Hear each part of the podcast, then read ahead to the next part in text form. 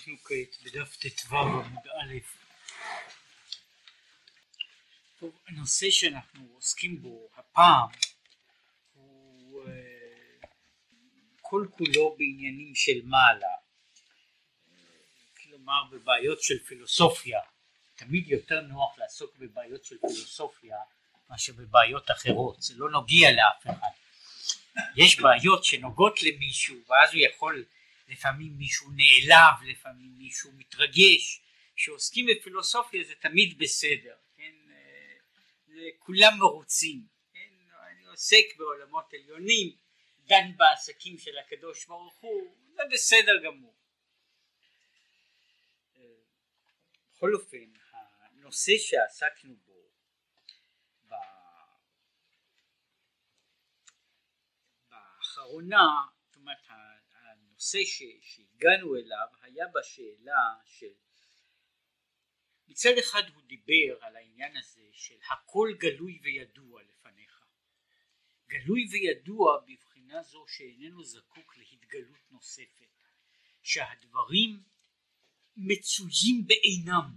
זאת אומרת שהקדוש ברוך הוא איננו מגלה דברים איננו יודע על דברים אלא הם גלויים וידועים מאידך בעניין הזה של עיני השם הם המשוטטים בכל הארץ או בנוסח אחר עיניו משוטטות בכל הארץ. עוד נגיע לעניין הזה של, של משוטטיו, משוטטות משוטטים. בכל אופן בשאלה הזו של מה שבעצם הבעיה המרכזית של הידיעה האלוקית הוא דיבר על זה שיש בצד הזה יש הידיעה האלוקית בבחינה זו שהכל גלוי וידוע לפניו, בבחינה שהכל נמצא בלי צורך להיוודע ולהתגלות, ויש הדברים ודרך הידיעה שעוברת דרך הכלים של הספירות, של עשר הספירות, שבהם יש העניין הזה של תהליך של, ה, של ההכרה. והוא אה, הוא שוב מביא עכשיו כאן יש קטע של הגעה כלומר שהוא הוספה של המחבר במקרה הזה להסביר את, ה, את הנושא שהם מדברים על, ה, על, ה, על הבעיה הזו. והוא מעלה את השאלה כך. אומר הנושא הזה של, של הידיעה האלוקית ושל צידי הידיעה הוא מעיין בפרדס, בזוהר, שאילן עיני השם וכולי.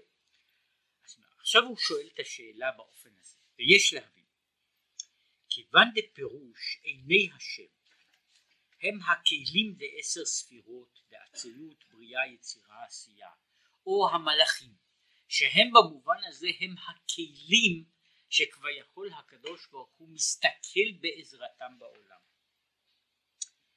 כן, איך שייך שהבורא יתברך יצטרך לידע את כל הנבראים על ידי אמצעות העשר ספירות.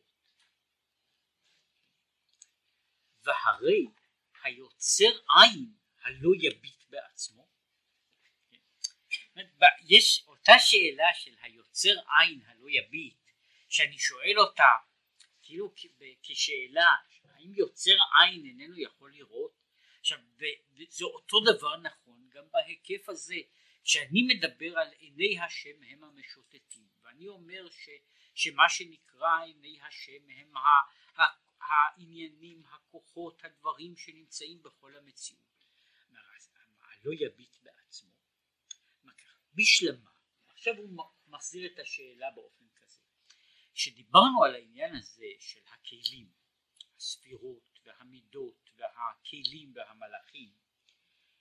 לעניין ההשפעה והמשכת החיות בנבראים הוא צריך להיות על ידי הכלים בעשר ספירות שאם לא כן לא יוכלו הנבראים לקבל. אם אין הנידן מדוע יש צורך בכלים? משום שאם הקדוש ברוך הוא ממשיך בבחינת אינסוף הנבראים אינם יכולים לקבל בבחינת אינסוף ולכן בעל כורחם הם חייבים לקבל מתנה מוגבלת, מתנה לפי ערכם שלהם, ומתנה שאיננה לפי ערך ואיננה לפי גבול, איננה נתינה כל עיקר. אין עניין כזה של מתנה של היא, שהיא מתנה בלי גבול. כבר אמרתי ש, שמעט מים זה דבר טוב, כן? אה, הרבה מים או הרבה מאוד מים זה מבול, כן? זאת אומרת יש, יש גבול לעניין הזה ש, ש, שנתינה אפילו של דבר טוב היא כשלעצמה כדי שהיא תוכל, שאפשר יהיה לקבל אותה היא חייבת להיות מוגדרת ומוגבלת ומשום כך הנתינה האלוקית חייבת להיות מוגדרת בתוך גבולות מסוימים אבל זהו בבחינה של הנתינה.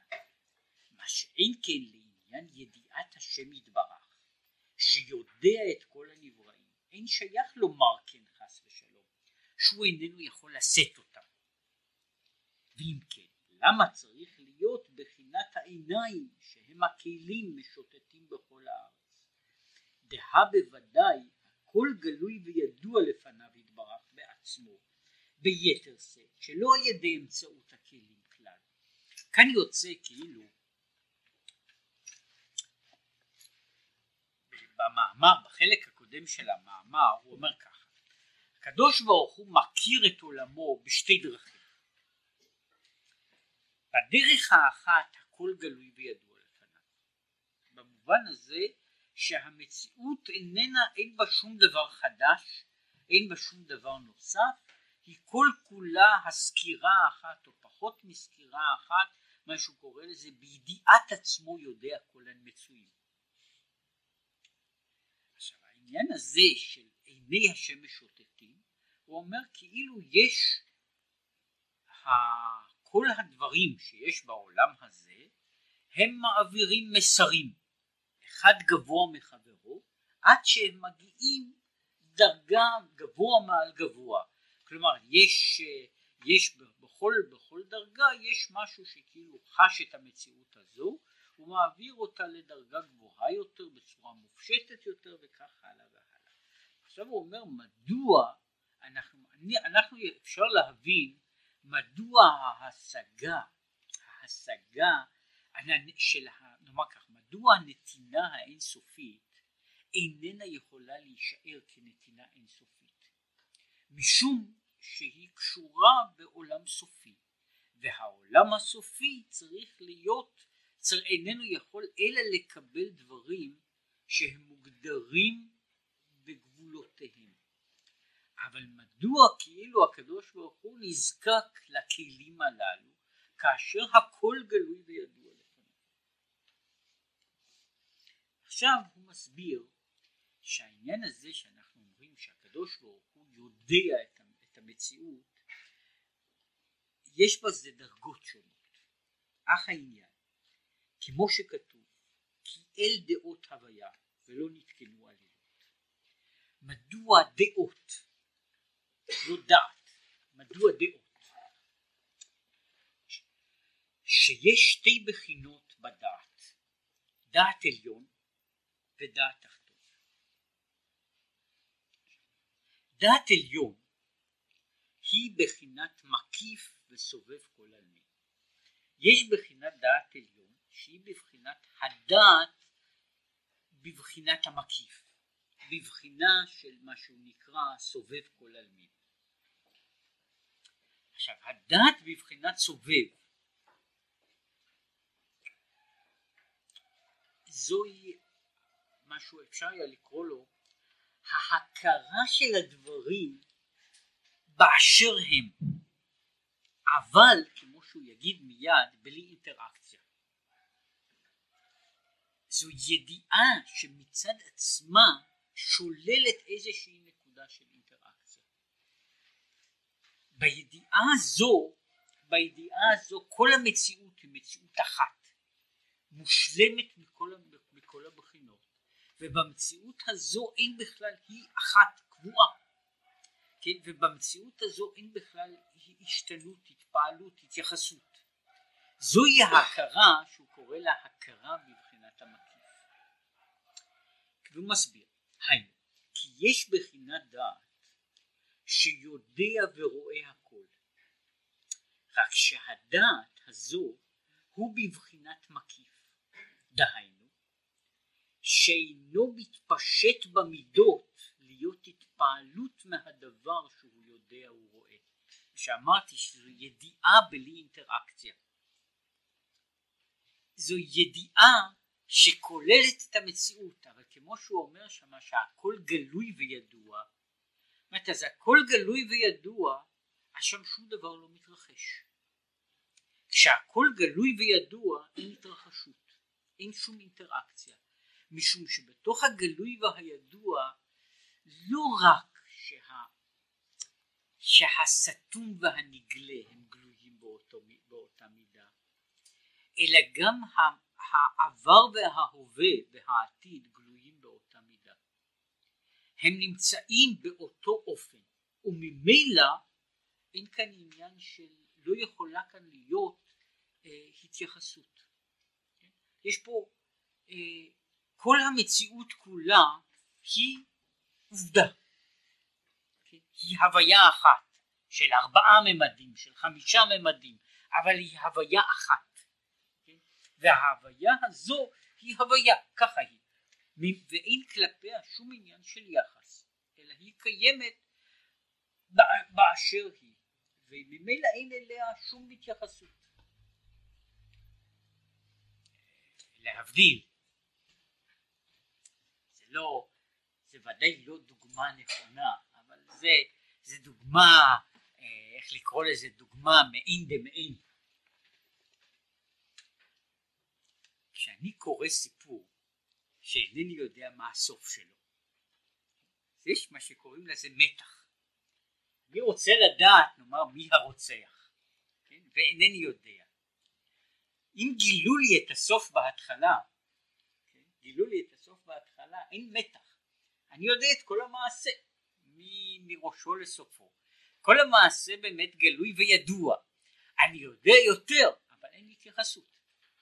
עכשיו, כמו שהוא אומר, וזה נכון כדי להבין את זה, מדוע קורה, אפילו אצל בני אדם למטה, לא אצל הקדוש ברוך הוא למעלה, אלא אצל בני אדם למטה, מדוע קורה שבן אדם בכל זאת יכול לקרוא, לא כל הדברים לא כל סיפור מתח אפשר לקרוא פעם שנייה, יש כאלה שאינם ניתנים, אי אפשר לעשות זאת, מפני שאחרי שאני יודע את הסוף, כן, אה, סיפרו את זה שפעם, אה, אני לא יודע אם זה היה איש או אישה, ש, ש, שקיבל, קיבל, אה, שביקש בקשה לגט וקיבל אותה, בגלל שבן הזוג היה כותב בהתחלה של כל בלש מי היה הרוצח, כן, בתור, אה, וזה היה נקרא אכזריות נפשית, כן,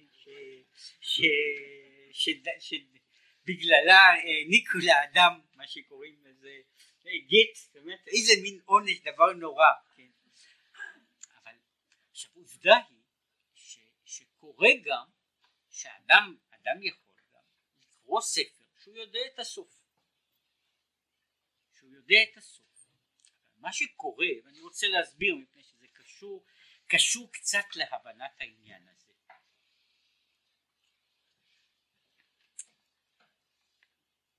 יש צד שבו אני רוצה לדעת מה קרה. אחרי שזה גלוי וידוע, שוב אין מהבחינה הזו אין התייחסות. אבל אני יכול להתייחס כאילו לנסות לשכוח את הסיום של העלילה. אני יכול לעבוד, נקרא לזה, יש לי שני סוגים של דעת. יש דעת אחת שבה אני יודע מה יהיה הסוף. יש דעת אחרת שבה אני כאילו מנסה לראות את הדברים כמו שהם מתרחשים בלי לראות מה יהיה. אני מנסה להתעלם מהידיעה הכללית המקפת ולבנות התייחסות שכאילו מגיעה אל הדברים כמות שהם. כן? אה, יש מעשה שסיפרו פעם, סיפור מלפני דורות שהיה יכול לקרות, כן, שהיה זמן ש, שנשים היו מגיעות לבית הכנסת, מגיעות לבית הכנסת רק אחרי החתונה. זה היה הזמן, קודם לא היו באות.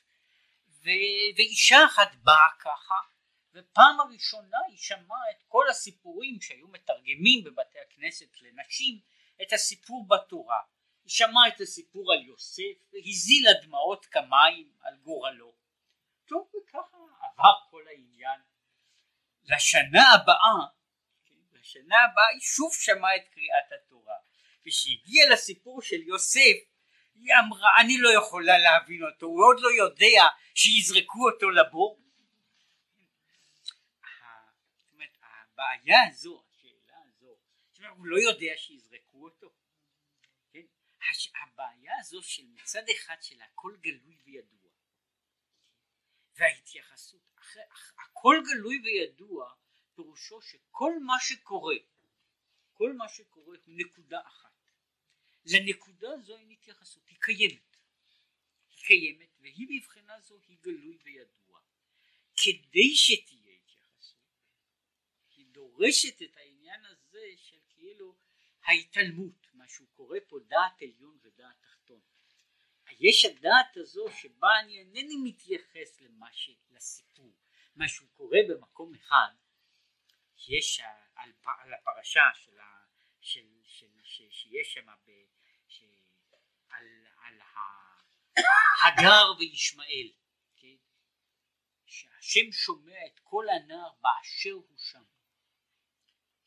והמלאכים אומרים ריבונו של עולם הרי בניו של ישמעאל עשו יהיו במשך הדורות ככה וככה וככה ויציקו לבניך כן? איך אתה שומע את תפילתו אז הוא אומר שהוא שומע את כל הנער באשר הוא שם עכשיו כאן יש אותו, אותו ניתוק כבר יכול האם הקדוש ברוך הוא לא יודע כן?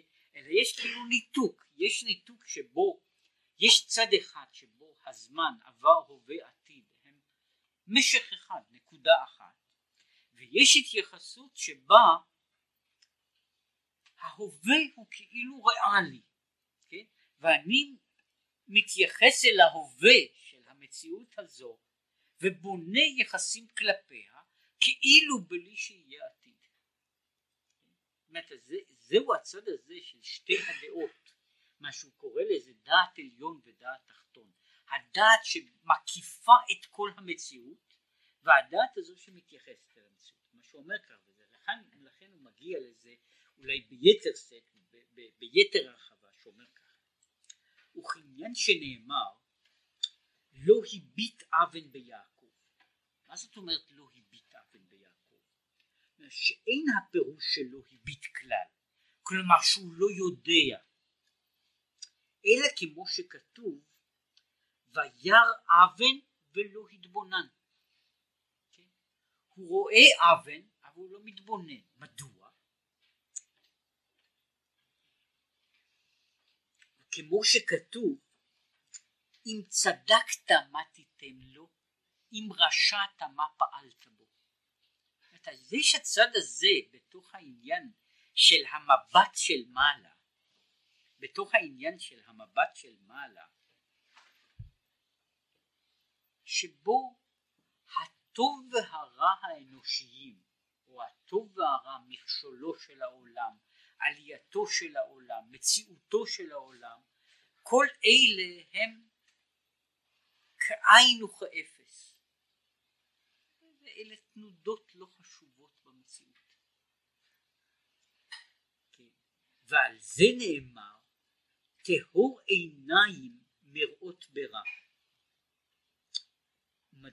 שאין ראייתו הרע עושה רושם והתפעלות כלל. כשאני רואה רע, אני יכול להיות במצב כזה או במבט כזה שאני מתרגש, הוא מרגיז אותי. יכול להיות מבט שהוא הרבה יותר גבוה, שבו ההבדל בין הדברים הללו הוא חסר, הוא חסר ערך.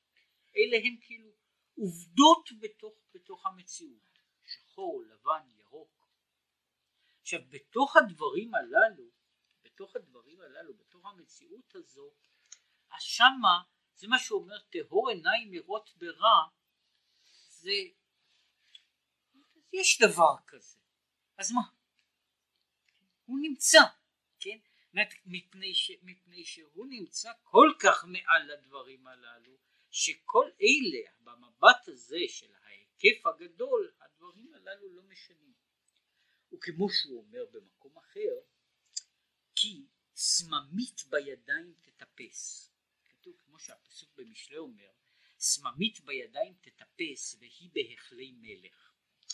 ואחד הפירושים של העניין הזה, שהוא מסביר ככה, הסממית היא שרץ. איזה שרץ זה לא ברור בתוך ה... במקרא זה לא ברור. למרות שבספרי לימוד לזואולוגיה נותנים לזה שם. על מה סממית בידיים תטפס. כן? עכשיו היא נמצאת בהחלי מלך משום שלמלך אין זמן לשבת ולרדוף אחרי סממיות. כן? זאת אומרת היא נמצאת בהחלי מלך מפני שהמלך הוא כל כך גדול שהסממית נכנסת לשם אז היא נכנסת לשם. אדם פרטי יגרש את הסממית. המלך בתוך ההיכל שלו כן אז מסתובבת לסממית. כן? אז מה יהיה? כן? עכשיו הוא אומר שבמובן מסוים האחיזה או השורש האחיזה של הרע בעולם עליון הוא שיש מדרגה כזו שבה זה לא משנה. זה בה זה לא משנה. ומפני שזה לא משנה לכן יש לו קיום. יש לו קיום מפני שכבר יכול הקדוש ברוך הוא לא הולך לרדוף אחריו, לא רק מפני שזה לא נחשב, אלא מפני שכל המציאות כולה היא בלתי נחשבת. כן? ובמובן הזה הוא לא מביט ברע, ולכן הרע יכול להתקיים. עכשיו הוא מאיר מצד אחר שיש צד ומשם מקור הסליחה והרחמים. זה שיש העניין הזה של סליחת עוון, של כפרת פשע, זה כאשר האדם כאילו עובר מעל לשלבים של כל העולמות. ומעל השלבים של כל העולמות, שם הדברים הללו כאילו שאני מגיע לנקודת האינסוף, כל, ה, כל הערכים מתאפסים. כל הערכים המוגבלים מתאפסים. ולכן, כן, מה שהיה, זאת אומרת, כל, כל אותם הדברים שאנחנו רואים אותם כערכים מוגדרים, כל אותם הגבולות של,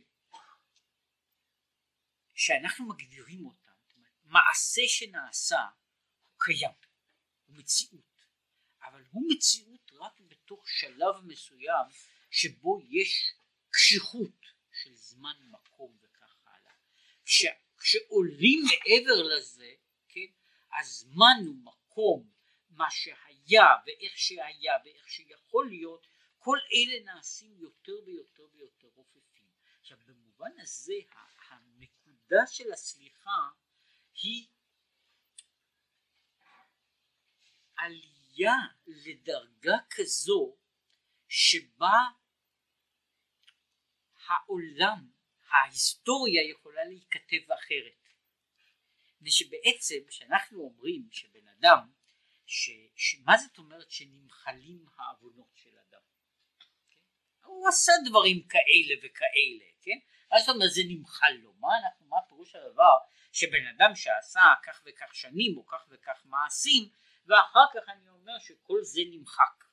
כן? אז יותר מזה שיש דבר שאנחנו מגדירים שלא רק שזדונות נעשו לו כשגגות אלא שזדונות נעשו לו כזכויות. כן? זאת אומרת אז יש, אז יש אדם מסוים שכתוב עליו ב, ב, ב, בספר הימים שלו בשמיים שביום זה וזה קיים מצוות אכילת חזיר. אם הזדונות נעשו לו כזכויות אז יש לו זכות כזו כן שלסתם אדם אולי אין אבל יש אנשים שיש להם זכויות כאלה רשימה כזו של זכויות עכשיו מה פירושו דבר שהעניין הזה של סליחה ועל זה מדובר במאמרים שעוסקים בנושא של תשובה ועוד יותר בעניין הזה של כפרה של השינוי שכאילו אני עובר מעל ומעבר למסגרת של עולמות מוגדרים ובתוך כאילו אני יכול לכתוב מחדש את כל מה שהיה.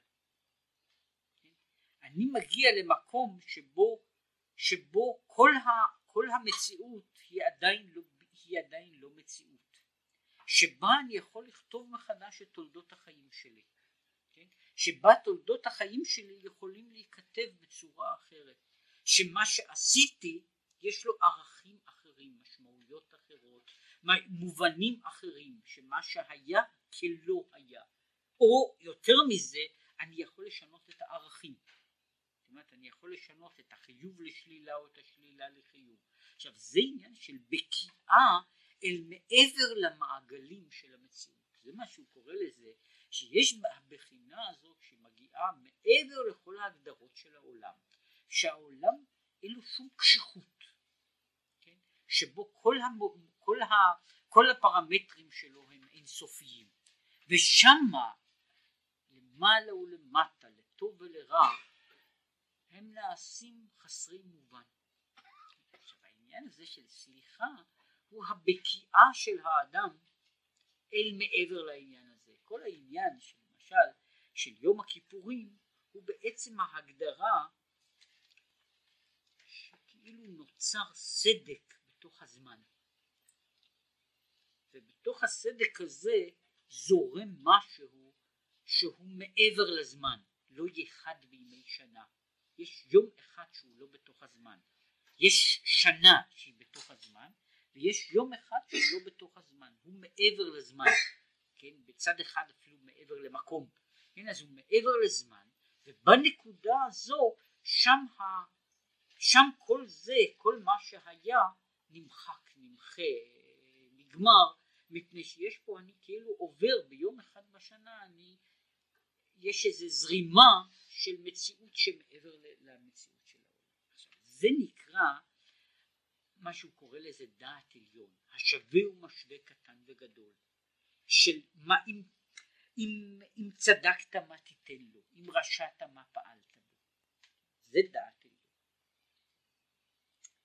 רק הפגם והשכר והעונש הוא נמשך ידי הדעת המתפשט ונמשך במידות.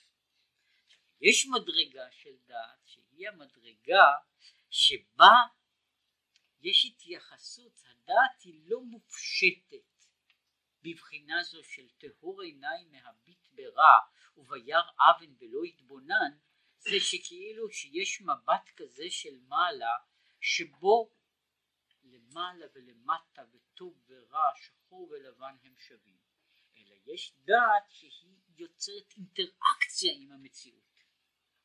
ובדת שיוצרת אינטראקציה עם המציאות, שם, זה, שם זה יש מצב לגמרי אחר. שם הדברים יש להם משמעות. יש להם משמעות, ושהם שייכים לצד הזה. עכשיו, והוא, זה נקרא דעת תחתון, והוא המתלבש בבחינת ממלא כל עלמין. דהיינו, בכלים דעשר ספירות דאצילות בריאה יצירה עשייה. ולכן ידיעה זו היא על ידי בחינת עיני השם שהם הכלים והמידות שעל ידי זה נמשך ההתפעלות בבחינה של שכר ועונש. כן, העולם הזה שבו יש, זה לא רק העולם הזה, אלא כל אומר, כל המערכת שבה יש טוב ורע. זאת אומרת, טוב ורע יש להם משמעות בכל ההגדרות. אבל המשמעות שלהם היא, אם להעמיד את זה, רק שוב בהגדרה,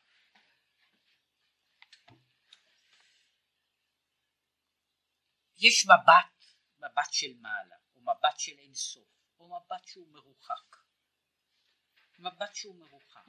עכשיו כשאני יושב ומעיין, למשל בצורות, אני מעיין בגרפים, ואני רואה צורות שונות, ואני רואה תנודות. יש תנודות רגולריות ויש תנודות לא רגולריות. אני רואה קו אחד שהולך, יש לו כך וכך עליות, כך וכך ירידות, הוא פועל בצורה כזו. אני רואה קו שני שיש בו עליות וירידות לא רגולריות, אני רואה קו אחד שנפסק. הולך, עולה, יורד ונפסק. עכשיו כשאני עוסק בזה בתור מתמטיקאי, בתור מתמטיקאי, אז אני יכול להגדיר איזה פונקציה מגדירה את הקו הזה בעליות והירידות שלו, ויש לזה הגדרה, אני יכול להגדיר את הפונקציה שמגדירה קו כזה. אני יכול לנסות להגדיר פונקציה יותר מסובכת שמגדירה קו לא רגולרי, ואני יכול גם להגדיר מה זה פונקציה שמגדירה קו שהוא לגמרי לא רגולרי. עכשיו לזה אני יכול לתת ולנתח את זה כמתמטיקאי בצורה לגמרי ולגמרי, זאת אומרת כל אלה בשבילי אותו דבר. עכשיו נניח שאני בודק את הקווים הללו, כל הקווים הללו הם של למשל של אלקטרוקרדיוגרמה. עכשיו הקווים הללו מבחינה מתמטית לא קיבלו שום שינוי. כמתמטיקאי הקווים הללו הם, הם בדיוק אותו דבר. כן? עכשיו כשאני מסתכל עליהם כרופא למשל, אני רואה הקו הזה זה בסדר, האיש הזה בריא, יש קו, יש פונקציה רגולרית, יש קו אחד שמשהו לגמרי לא בסדר, ויש קו שאומר האיש הזה מת. עכשיו זו שאלה באיזה אופן אני מסתכל.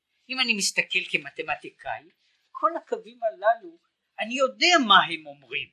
כן? זו פונקציה כזו, זו פונקציה כזו, יש לה הגדרה, יש לה שם, אבל היא לא, אין לה שום משמעות מבחינה אמוציונלית. כשאני מסתכל במה שקוראים לזה במבט באופן אחר, כן, אז כל קו כזה יש הבדל גדול מאוד, כן, אני במקום אחד אני קופץ וקורא לעזרה ראשונה, במקום שני אני קורא לחברה קדישא, כן, ובצד אחר אני אומר לבן אדם תעזוב אתה מבלבל את המוח, אתה בריא ושלם ולך הביתה אל תבלבל לי את המוח, כן, עכשיו כל זה, כל זה, העניין הזה הוא בעיה של איך אני מסתכל, זאת איך אני מסתכל, עכשיו המבט הזה המבט של המתמטיקאי לא שהוא במהותו, זאת אומרת שהמתמטיקאי לא, לא, לא יודע את ההבדל בין קו אחד לקו. הקווים הללו נבדלים בכל אופן שאני מגדיר אותם, אלא שההיבדלות בצד אחד אין לזה שום משמעות אמוציונלית, יש לדבר הזה רק משמעות מתמטית, שהם מבחינה זו הם כולם שווים, הם מבטאים פונקציות כאלה, כאלה, סופיות, לא סופיות, איך שאני רוצה. יש בצד אחר, הדברים הללו מבטאים חיים של מישהו. עכשיו אומר, העניין הזה של העולם לבחינת השכר והעונש, שיש בו טוב ורע, ושהטוב והרע הם משמעותיים, משמעותיים, זהו סוג אחר של מבט, זה מה שהוא קורא לזה, זה דעה אחרת. כן, יש דעה, מה שהוא קורא לזה, יש דעה של מעלה, ויש הדעה של מטה. הדעה של מטה שהיא רואה את העולם הזה כעולם, שהיא מתייחסת אליו כעולם, כמציאות, כהוויה חיה, וכשהיא מתייחסת אליו כהוויה אז כל הדברים הללו הם משמעותיים, ואז ההבדל בין, בין טוב ורע, ולכן גם בין שכר ועונש הוא משמעותי. כן? מה שאין כן על ידי הידיעה שבדעת עליון, שלא על ידי הכלים בעשר ספירות, אף על פי שהכל גלוי וידוע, לא נמשך מזה התפעלות.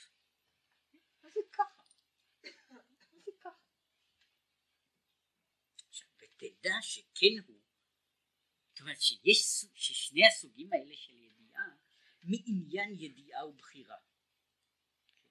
כשאנחנו אומרים שאין הידיעה שהשם יתברך יודע שזה יהיה צדיק או רשע, מכרחת את הבחירה כלל. ואיך הוא? אלא לפי שידיעה זו שהשם יתברך יודע הכל מקודם אשר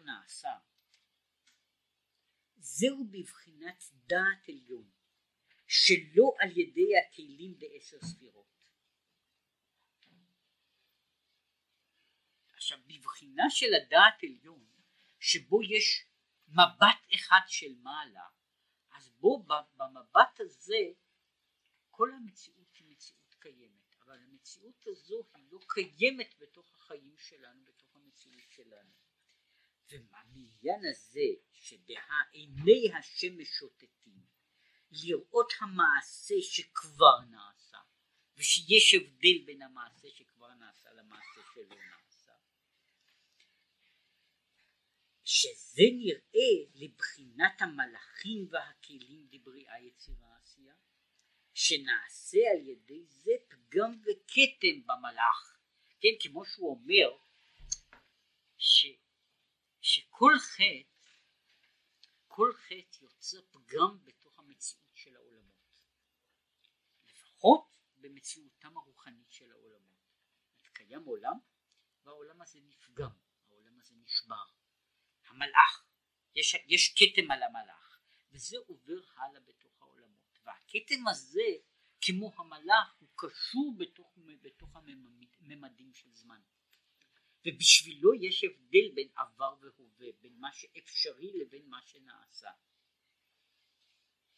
וכאן נזכר לעת, מה שאין כן, הידיעה שהקדוש ברוך הוא יודע העתיד, ומעשה האדם קודם שנעשה, אינו על ידם כלל. כי אם ידיעה זו היא במקום גבוה מאוד, בחינת דעת עליון, ולהיות דעת זה מקיף אינו מכריח את הבחירה שאין האדם מתפעל מזה כמו שלא נמשך מדעת זה התפעלות אפילו במידות עליונים חסד וגבורה להיות מזה שכר ועונש. זאת אומרת יש, יש דעת עליון שהיא שבה לא רק שהמציאות היא נקודה אחת אלא שהמציאות היא היא הוויה שבה אין שום, שום אמוציה, שבה אין שום מסקנות, שבה יש רק עובדות עובדות עובדות. והמציאות הזו, הידיעה הזו היא ידיעה מסוג אחר ובאופן אחר ובהתייחסות אחרת למה שקורה בתוך, בתוך המציאות הזאת. זאת אומרת, שמה במציאות של דעת עליון הזמן לא קיים. במובן אחד, כאילו אומר את זה ככה, כשאנחנו אומרים שהקדוש ברוך הוא יודע מה שעתיד להיות זה לא במשמעות של, של ידיעה של העתיד כן? אלא כמו שהוא מגדיר את זה שהכל גלוי וידוע כן? באותה משמעות של ידיעת ההווה כן? מפני שכל החלוקה שבה יש עבר והווה ועתיד היא חלוקה שאיננה קיימת בראייה של מעלה. מה שאנחנו מגדירים, כן, הגדרה של זמן ומקום, כן, איננה קיימת במבט של מעלה, ואשר על כן, ואשר על כן, ההבטה הזו אין לה שום התייחסות אל המציאות של מטה. במציאות של מטה יש מה שהיה ומה שיהיה. כן? כאן יש לנו זמן, ומכיוון שיש זמן, יש לנו, פה יש לנו זמן, פה יש אפשרויות, ואנחנו פועלים באופן שפועלים, כן? וה... וה... ההשגה של מעלה אין לה שום קשר לעניין של מטה. עכשיו ולכן, כשם שגם במידות העליונות, בבחינת אין סוף, אין שכר ואין עונש, בעצם, שם זה נקודה אחת שבעצם סטטית, שבשיהיה שכר ועונש זהו דווקא על ידי דעת תחתון, שעל ידי הכלים והעיניים. זאת אומרת, יש מה שהוא קורא לזה, שדעת תחתון, אומרת, במובן אחד הוא אומר ככה, אנחנו בעצם מבינים רק בדעת אחת. הדעת שלנו היא דעת תחתון. כן? בשבילנו יש עולם אחד של השגה. עכשיו יש אולי מלאכים שבשבילם יש רק עולם אחד של השגה. רק הקדוש ברוך הוא הוא כל דעות שהוא יכול להבין גם את ההבנה שלנו. כן? שהוא יכול להבין גם את ההבנה שלנו גם את הבעיה הוא מבין אותנו כשם שאנחנו מבינים את עצמנו וגם במבט של מעלה זה, ה, זה ה, ההתייחסות שבמובן הזה שאמרתי על אותו מאמר שהמלאכים אומרים. המלאכים כאילו יש מלאכים כאלה שמסתכלים במבט כאילו במבט של מעלה. המלאך מביט במבט של מעלה אבל הוא לא יכול לראות במבט של מטה. זאת אומרת המלאך בשביל המלאך יש מבט של מעלה משום שהוא מלאך. אז הוא יכול לראות מהנקודה שלו מהפרספקטיבה שלו בפרספקטיבה שלו הוא יודע מה שיהיה בעוד מאה בעוד מאתיים או בעוד שלוש מאות שנה ובשבילו המאורע הזה או האפשרות הזו היא לא, היא לא אפשרות כן? אבל הוא רואה אותה במבט של מעלה כן? רק הקדוש ברוך הוא יכול להביט גם במבט של מטה וגם במבט של מעלה כן? וזה מה שהוא קורא לזה הדעות דעת עליון ודעת תחתון כן? וזה מה שהוא אומר במקום אחר אומר בפרדס עיין בפרדס שער ד' בעניין ידיעה ובחירה והוא כותב שם ככה שיש יש שכתב שיש חילוק בידיעה קודם שיחטא האדם אף על פי שעתיד לחטוא לאחר שחטא. כן, שם הוא נכנס לשאלה הזו שהיא אחת השאלות הבסיסיות של, שוב של הפילוסופיה הדתית ולא רק של הפילוסופיה הדתית אלא בעיית הדטרמיניזם היא בעיה של, של כל פילוסופיה מכל סוג שהוא. הבעיה של, של דטרמיניזם שלם מוחלט היא בעיה שכל פילוסופיה נתקלת בה בצורה כזו או אחרת. כאן הוא מעמיד, שהוא מעמיד את השאלה אומר אם הקדוש ברוך הוא יודע שאדם עתיד לחטוא כן מה נתחדש על ידי זה שהוא חוטא בפועל? זאת אומרת אז הוא יכול uh, הוא ילקה גם אה, על מה שהוא עתיד לחתו, למה צריכים להמתין לו עד שהוא יחטא ממש, כן? ילקו אותו קודם, אה, מישהו מכיר, אה, זה ספר שהוא, שהוא מאוד מסובך אבל הוא עוסק בבעיות פילוסופיות, לא בצורה כבדה של, של לואיס קרול, כן? אז שם הוא דן בעניין הזה שמישהו יושב בבית סוהר על עבירה שהוא עתיד לעשות בעוד כמה זמן כן, שזה, זאת אומרת אם הוא עתיד לעשות אותה אז הוא, אה, הוא צריך כבר אה, שישב עכשיו כבר בבית סוהר על העניין הזה, כן? זה בעצם מה שהמלאך אומר, כן? אומר יש הבדל כאילו בין ידיעה של דבר בפועל לבין ידיעה של דבר בכוח, אבל לפי מה שכתבתי, זה הוא אומר, זה מה שכתוב בספר הפרדס, שהוא מנסה לחלק בין, בין ידיעת דברים בפועל לבין ידיעת דברים בכוח, לפי מה שכתבתי כי הידיעה קודם שיחטא זה בבחינת דעת עליון. אומרת הידיעה הזו של מה שיהיה לפני שיחטא היא מסוג אחר ולגביה אין בכלל התייחסות. לכן לא ייתכן לא שכר ולא עונש ואין משמעות לשכר ועונש לצד הזה של הידיעה שבה הכל גלוי וידוע. אבל יש אומר ההתייחסות של שכר ועונש היא התייחסות, זאת אומרת, כל, במקום, אם אין זמן ומקום, אז אין משמעות לכל הדברים הללו.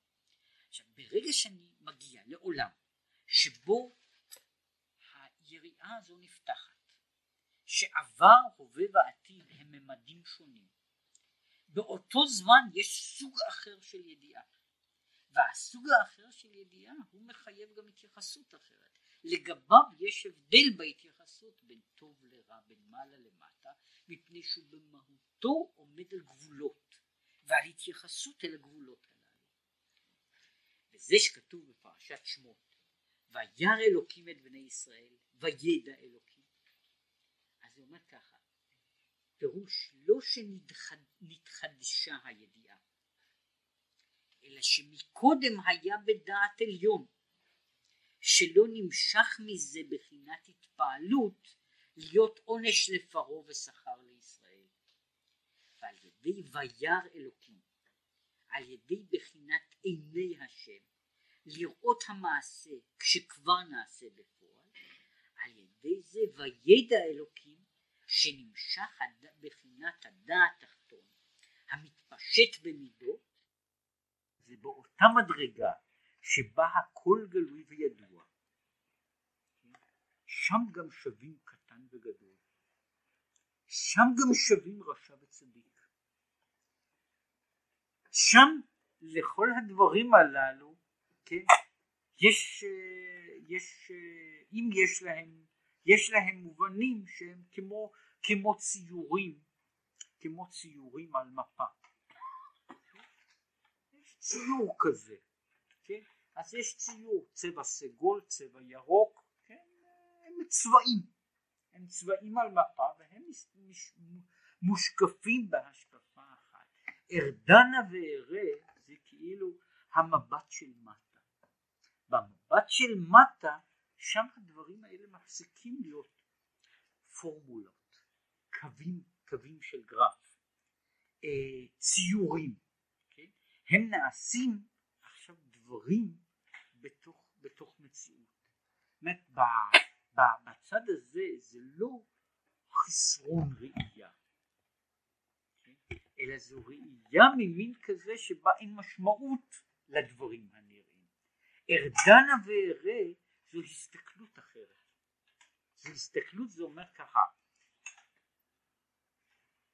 ארדנה ואראה את הדבר הזה במבט של מטה. ארדנה ואראה את זה לא במבט של אינסוף, כן? אלא וארדנה ואראה במבט שבו יש גבולות. ובמבט שבו יש גבולות יש מעלה ומטה. יש טוב ורע. זהו מבט אחר. ובמבט הזה דברים צריכים להסתכלים באופן אחר. ובמבט הזה יש הבדל בין, בין, בין, אה, בין אברהם לסדום.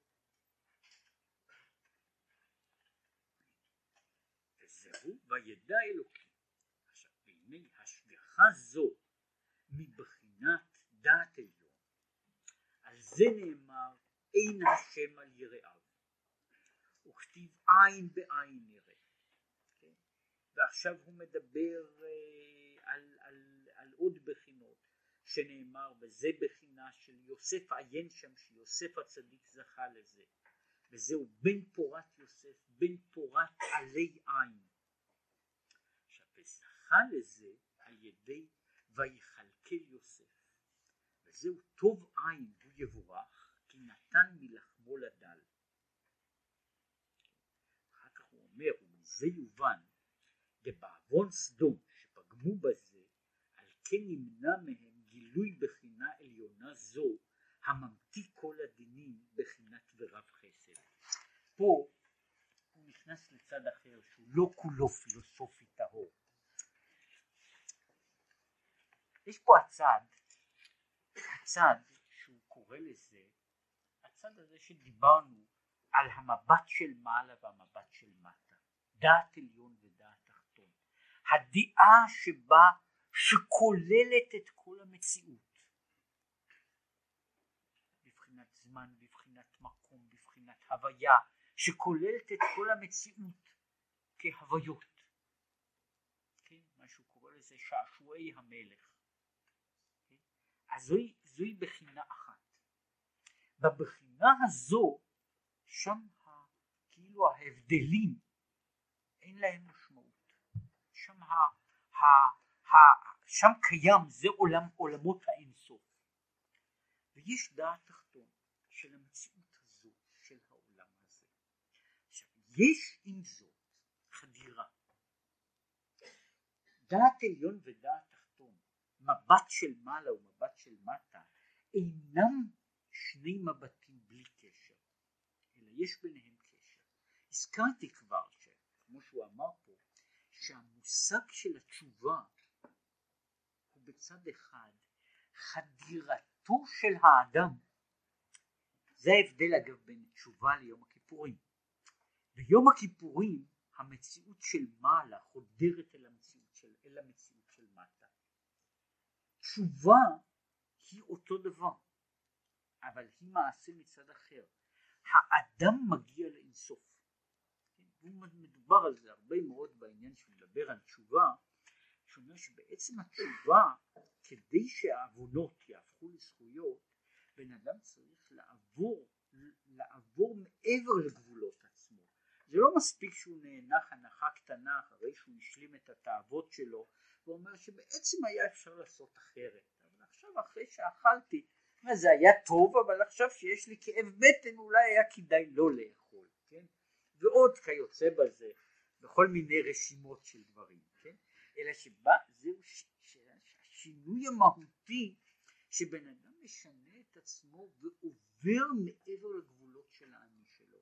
הוא מדבר על העניין הזה הרבה מאוד של בחינה שהוא קורא לה בכל מאודיך, שבכל מאודיך היא שבן אדם עושה כמה שהוא יכול, עד לקצה הגבול שלו, ואחרי זה שהוא מגיע כבר עד למצות את כל הכוחות הוא עושה עוד קצת.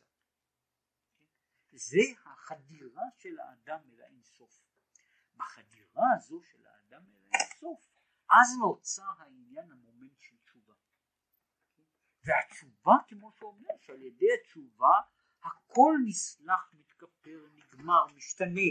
כן מה שאומר זה שהאדם עושה תשובה אז ברגע אחד כל החיים שלו וכל המשמעות החיים שלו יכולה להשתנות. זה תלוי כמה שמסופר בגמרא רבי אלעזר בן דורדיה שכל ימיו היה חוטא שם הם מביאים את הדוגמה הזו מביאים אותו בהרבה מקומות כדוגמה לתשובה בדרגה עליונה שם מסופר כן שהוא שהוא רצה לעשות תשובה הוא אז פונה שיבקשו עליו רחמים כן?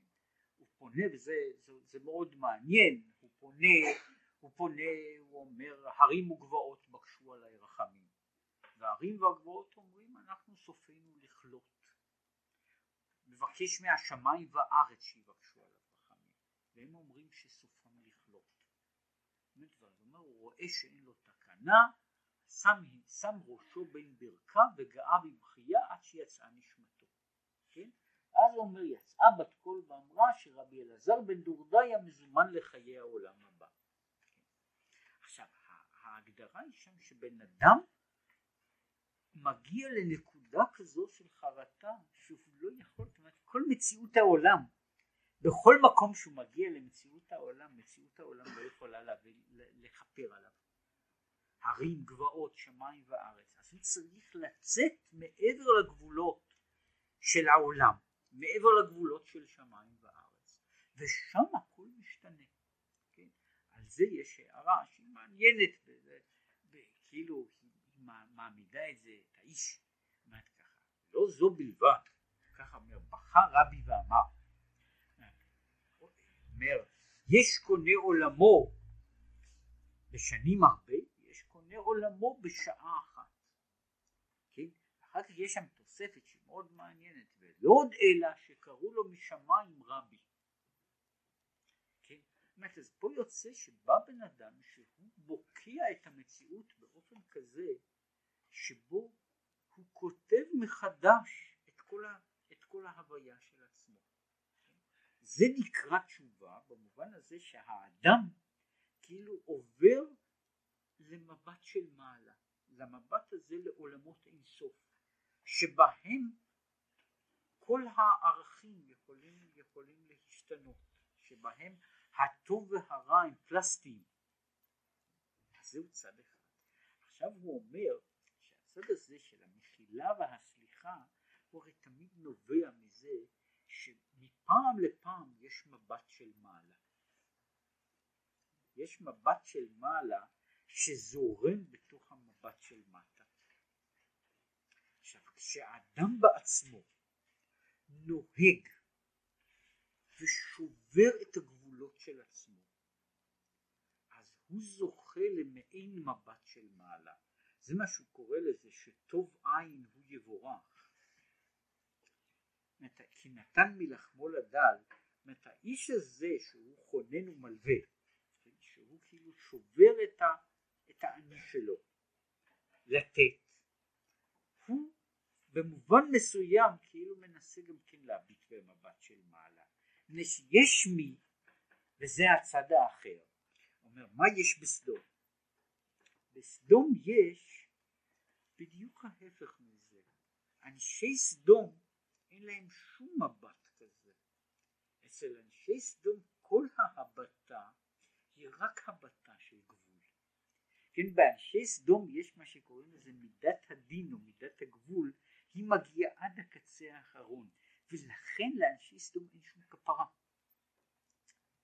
למקום אחר יש כפרה מפני שמישהו כאילו שובר את החוקים של עצמו.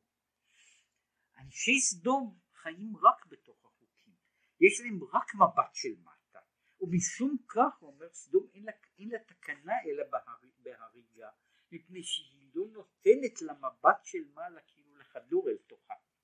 המבט של מעלה לא יכול לחדור על סדום, ושסדום לא רוצה מבט כזה. כן? סדום רוצה דין. כן? סדום אומרת שמישהו עני זה מפני שהוא לא עבד. ואם הוא לא עבד לא מגיע לו. זה בהחלט יכול להיות שזה נכון. כן? אז הם צודקים אנשי סדום ולכן הם נהרסים כן והעיר הזו נהרסת באש וגופרית כן עד עולם מפני שהם צודקים. מפני שמישהו צודק אז מסתכלים עליו במבט של מטה כן?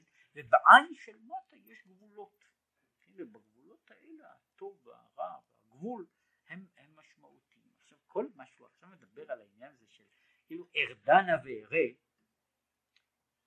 זה יש שם במבט הזה של מעלה כל, כל יצורי עולם שם חיים להם. מי שלא רוצה להניח למבט של מעלה, כן? אז אין לו תקנה. כן? זה, זה הצד האחר, נאמר ככה, הצד הלא לגמרי מופשט של אותו דבר שהוא דיבר בו, אבל הסך הכל שדיברנו בו היה בעצם בנקודה הזו שתי הדעות. כן? להסביר, להסביר את העניין הזה של שתי הדעות, של דעת עליון ודעת תחתון. כן? של, של המבט הזה שהוא בבחינת, המבט בבחינת אינסוף. שהכל גלוי וידוע, כן? והמבט שמגיע בבחינת הסוף. מה שהוא רצה להסביר זה שהקדוש ברוך הוא, שאמרתי, הוא מבין אותנו גם במבט של מעלה וגם במבט של מטה. זאת זה לא רק שהוא ידע. כן? יש סוג כזה, הייתי, יש, יש מבט כזה שבו הוא כל כך גבוה שהוא אינדיפרנטי.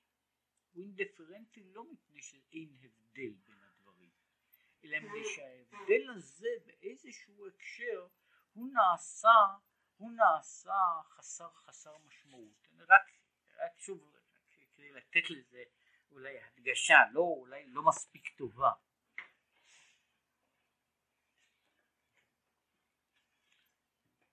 סופו של דבר, סוף אדם למות. זה, זה אחד הדברים, אחד הדברים פשוטים, כן? לא, לא צריכים יכול להיות שאין לנו הוכחות, הוכחות תיאורטיות טובות, אבל יש הוכחות אקספרימנטליות טובות לזה, שסוף אדם למות. עכשיו, זו, זה מבט, זה מבט נכון. עכשיו, במובן הזה שבן אדם מת בן מאה ועשרים או בן שתים עשרה, זה בעצם לא משנה מבחינת הנצח. מבחינת הנצח, אבל מבחינת, ב... הוא בין כה וכה סוף אדם למות, כן? מה זה לא, מה זה מעלה ומה זה מוריד, הוא מת, כן? הוא מת בין 12 יום, 12 חודש, 12 שנה, 120 שנה או 1200 שנה. הסוף הוא מבחינת הנצח זה לא משנה, ובבחינה זו אין שום הבדל. אז זה תלוי באיזה מבט אני מביט. אם אני מביט מהבחינה הזו, אז לדברים האלה יש אין חשיבות. כשאני מביט מן הבחינה של מטה, כן, אז יש על זה הבדל גדול מאוד. עכשיו כל ההבדלים הללו הם תלויים בנקודת, בנקודת המבט. הוא מסביר פה שיש צד שהוא לא רק קשור בהתייחסות, אלא בזה שיש, שהקדוש ברוך הוא מסתכל בתוך העולמות שלה, שלו מתוכם. הוא לא רק משפיע להם. הוא גם רואה אותם מתוכם. וכשהוא רואה אותם מתוכם שם יש התייחסות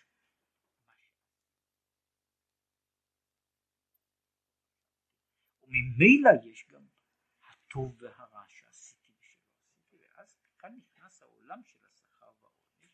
לעומת המבט של מעלה שבאמת רואה הכל אבל הראייה שלו את הכל היא ראייה לגמרי אחרת, שבראייה של מעלה והראייה של מטה הן לא רואות אותו דבר. זאת אומרת, הן לא שהן רואות משתי זוויות.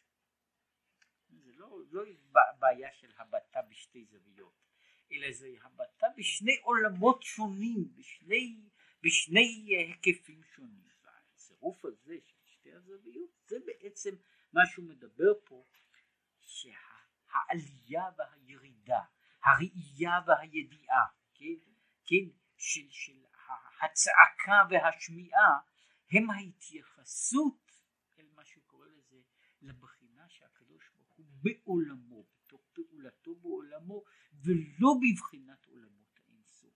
כן? אם כי, זה היה הצד האחר, אם כי החיים שלנו, זה, זה חלק מכל מה שיש בכל המאמרים הללו, לחיים שלנו לא היה יכול להיות קיום לולי היינו יכולים מפעם לפעם לנוק מבחינת האינסוף. ההגדרה הזו של, של אם תבוא עמנו בדין מי יוכל לעמוד לפניך בדין? היא שיש כל, כל מה שאנחנו יכולים להתקיים הוא שיש מבט של מעלה שמתערב במבט של מטה. כן? שבתוך זה הוא נותן איזה אפשרות לקיום של העולם. ובמקומות אחרים, שוב, ולא רק במקום אחד, שהוא מדבר על העולם הזה, הוא מדבר על, על כך ש... בתוך המציאות, אפילו המציאות היומיומית של העולם הזה, האלמנט של האינסוף שישנו בתוך העולם, הגרגירים של אינסוף שנמצאים בתוך המציאות של העולם הם אלה שמקיימים אותו. אחרת הוא היה מתמוטט מתוך עצמו. אלה שנותנים כאילו לתוך העולם, שזה נכון בכל מיני, בכל מיני מדרגות, מה יוצר, שזה באופן אחר, מה יוצר בתוך עולם סיבתי את החופש. מה שהוא קורא לזה הגרעינים של אינסוף שמתערבים בתוך, בתוך אמות המידה של, ה, של הגבול. ואלה שהם נכנסים זה בזה הם, הם יוצרים את המציאות של העולם. לולי זה מבחינת העולם היה כאילו מנותק בשתי דעות נבדלות מבחינת האינסוף ומבחינת הסוף העולם שלנו הוא כל הזמן השפיעה הטפטוף של שני העולמות האלה זה לתוך זה והמשברים שלו הם כמו שהוא אמר סדום ועמורה הם דוגמה של עולם שחסם את עצמו בפני האינסוף וזהו חלק מה, מהעניין הזה, העולם שחסם את עצמו בפני האינסוף. ובמקרים אחרים, למשל בכל המכתבים שהוא כותב לגבי צדקה, הוא כותב שיש אותו צד האדם יוצא מחוץ לגדריו, זהו החלק שנותן לו את האפשרות להמשיך לחיות. זאת אותו חלק שבו אני יוצא מתחום, מחוץ לתחומי, מחוץ לגבול, זהו המקום שבו, שבו, אני יכול, שבו אני יכול לחיות. מה שאומר, הקיום של העולם בא מזה זה, יש בתוך הסופיות שלו, כן, בתוך הסופיות שלו שזור איזשהו חוט של אינסוף. כן, וזה מה שהוא עושה, מה שאומר שהקדוש ברוך הוא שוקל דעות, שהוא יכול לראות אותנו, שהוא יכול להסתכל בנו בשני המבטים בבת אחת, מלמעלה ומלמטה.